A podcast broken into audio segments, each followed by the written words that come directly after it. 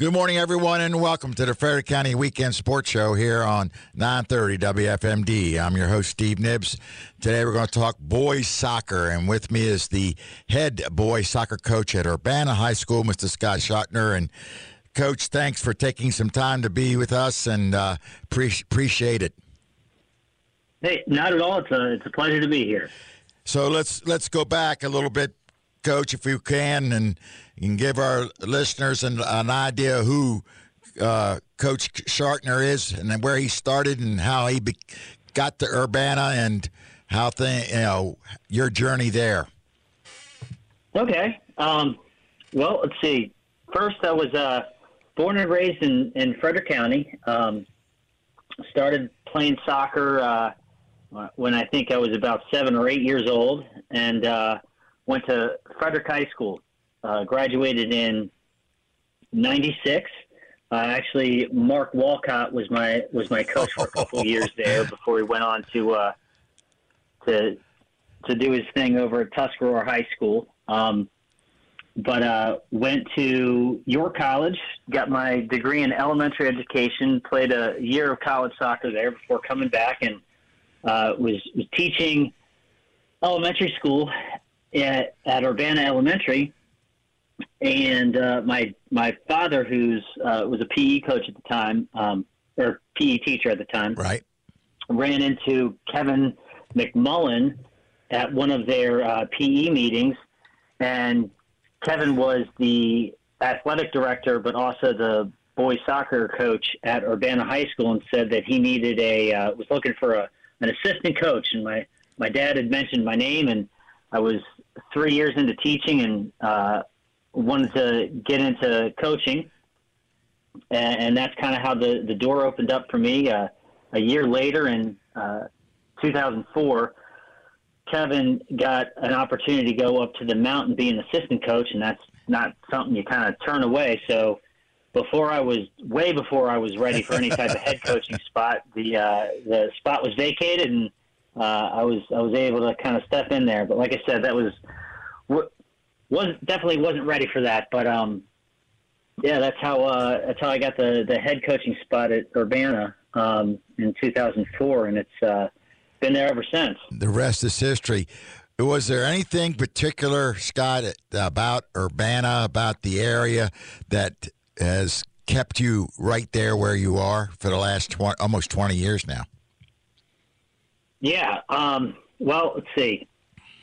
Um, the, the initial draw was they, they were the school that hired me um, to, to teach elementary school at. Uh, but soon after being there, um, I kind of realized how unique and, and, special the community was okay. and is.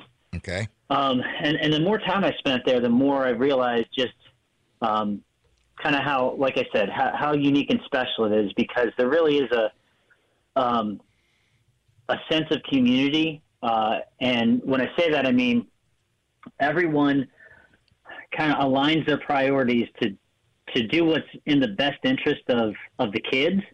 Um, and as a teacher, and as a a teacher in the community, but then eventually as a, as a coach in the community, that's something that I really, really wanted to stay, be a part of, and, and eventually stay a part of.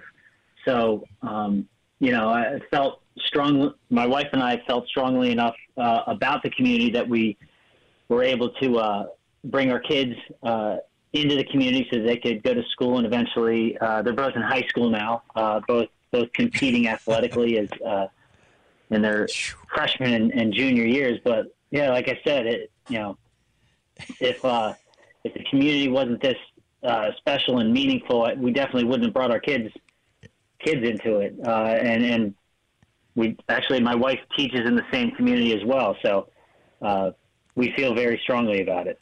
Indeed, and that was the plan that was meant to be, Scott. That's for sure. Uh, I know that. Uh, Karen is now glad to have you on board and others before her. Um, looking at this year, you guys are seated second coming up with the playoffs starting soon. Um, talk a little bit about this year's squad and, and how things are going and moving towards that postseason?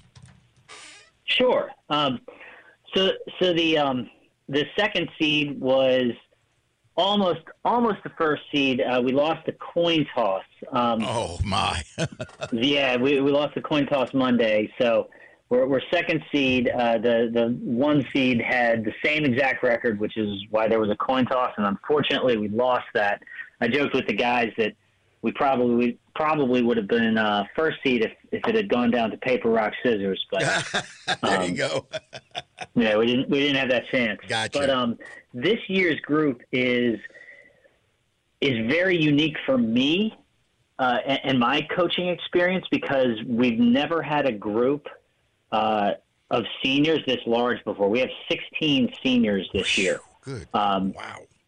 On, a, on a, a team of, of 21, 24 now that we've got a couple extra guys up from JV to, uh, for the postseason. But um, we've never had anything close to that. I think 12 is the largest that we've had in the past. But on average, you're looking at anywhere between six to eight to maybe 10 yeah. is a big class. But uh, so 16 seniors.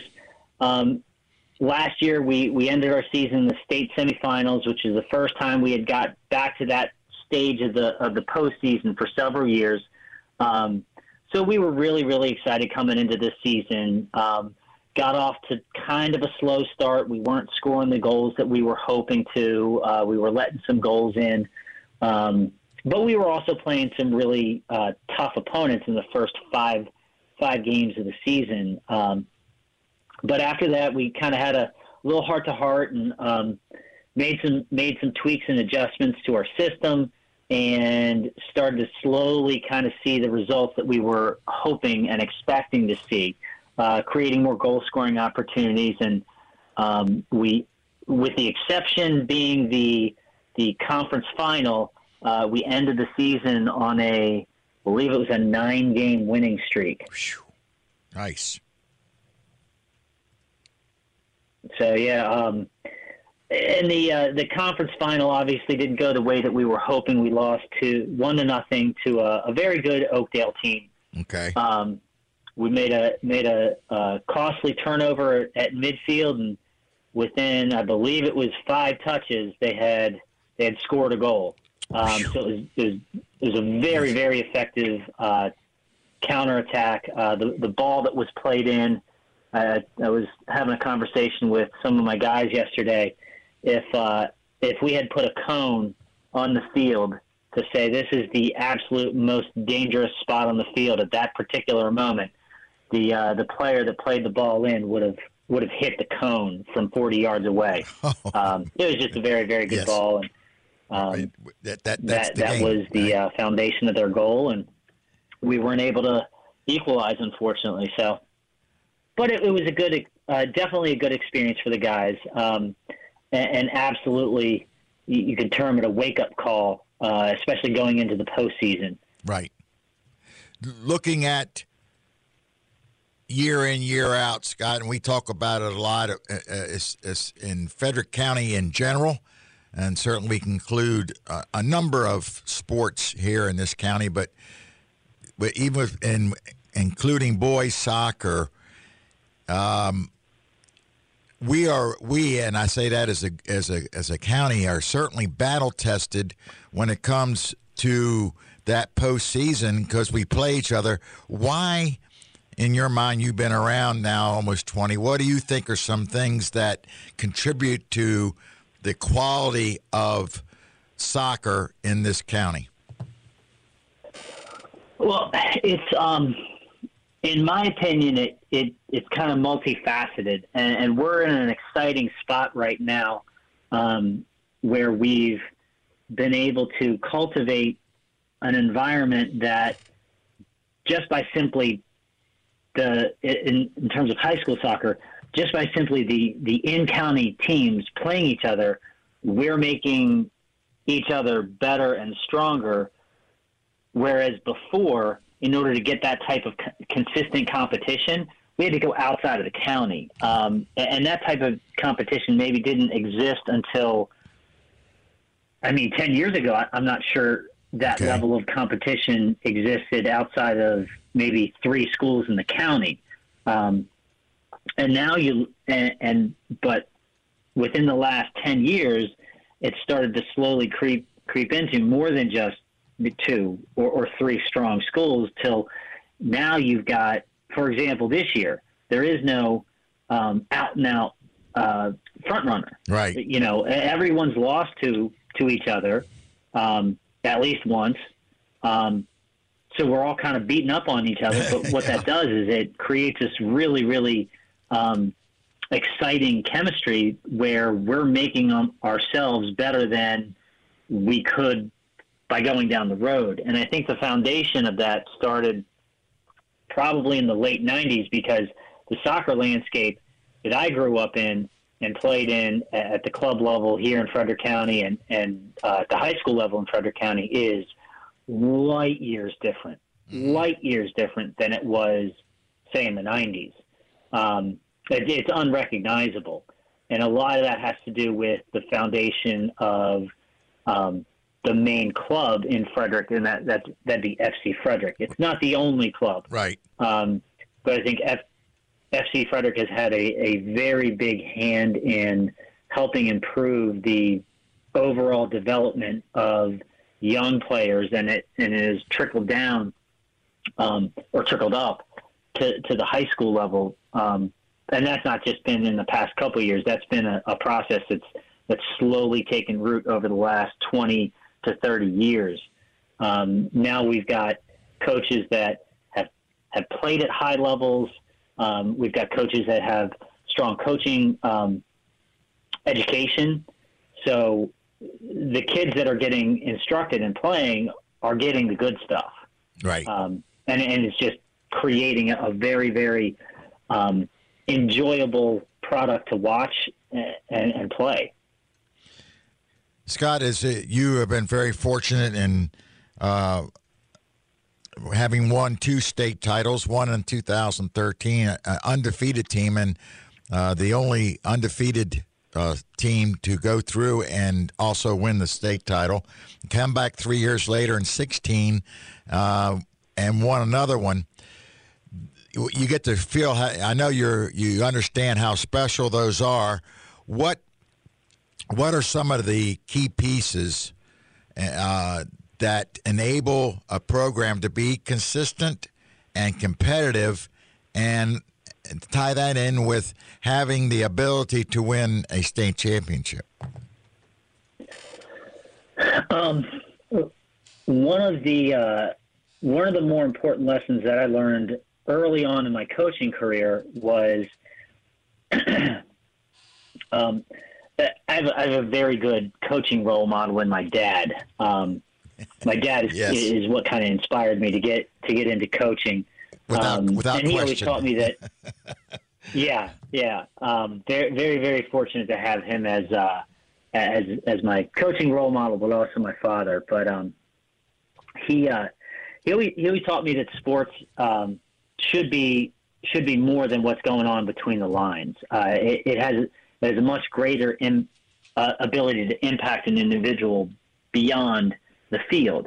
Um, so so early on, I always knew that I wanted to to use coaching to to try to better the individuals, not only as players but as uh, like I said, as individuals. Right. Um, I also didn't necessarily know how to do that, uh, so it wasn't really purposeful in in trying to impact my players that way.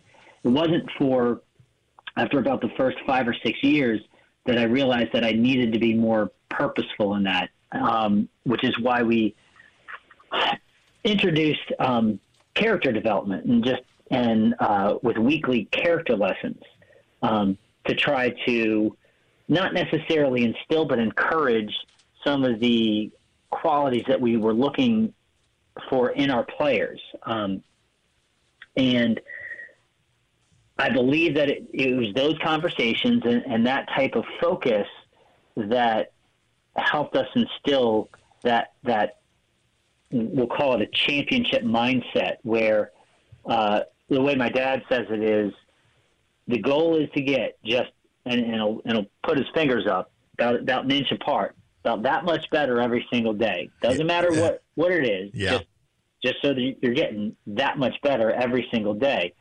It, because by the end of the season, we can be this much better, and then he'll he'll hold his arms up and they'll be wide open. Correct. Um, and and it's it is more complicated than that, but it's also yeah. not more complicated yes. than that. Agree. Uh,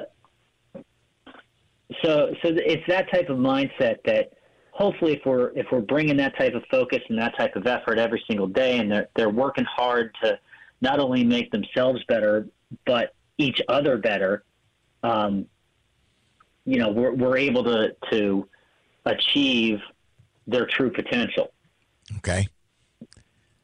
L- looking at your 20 plus year career as a coach, what have you learned about Coach Schartner here in the last 20? Oh, that's that's a good that's a good question. um, well, uh, let's see. Um, I, I would say emotions can can really make you help you make some bad decisions. yeah, um, agree. Uh, when I, I, I try to uh, I try to stay as as emotionally even because I know that that you know when when you go up, you also go down, um, and I also know that uh, as, as the play, as the as the coach goes, the players follow. Mm-hmm. Maybe not directly, but um, if my emotions aren't in check, I can't expect my players' emotions to be in check as well. Um, that uh, that nothing lasts forever. that's uh, that that's something that I've definitely learned. Um, uh, and, and also, you know, sports is supposed to be fun.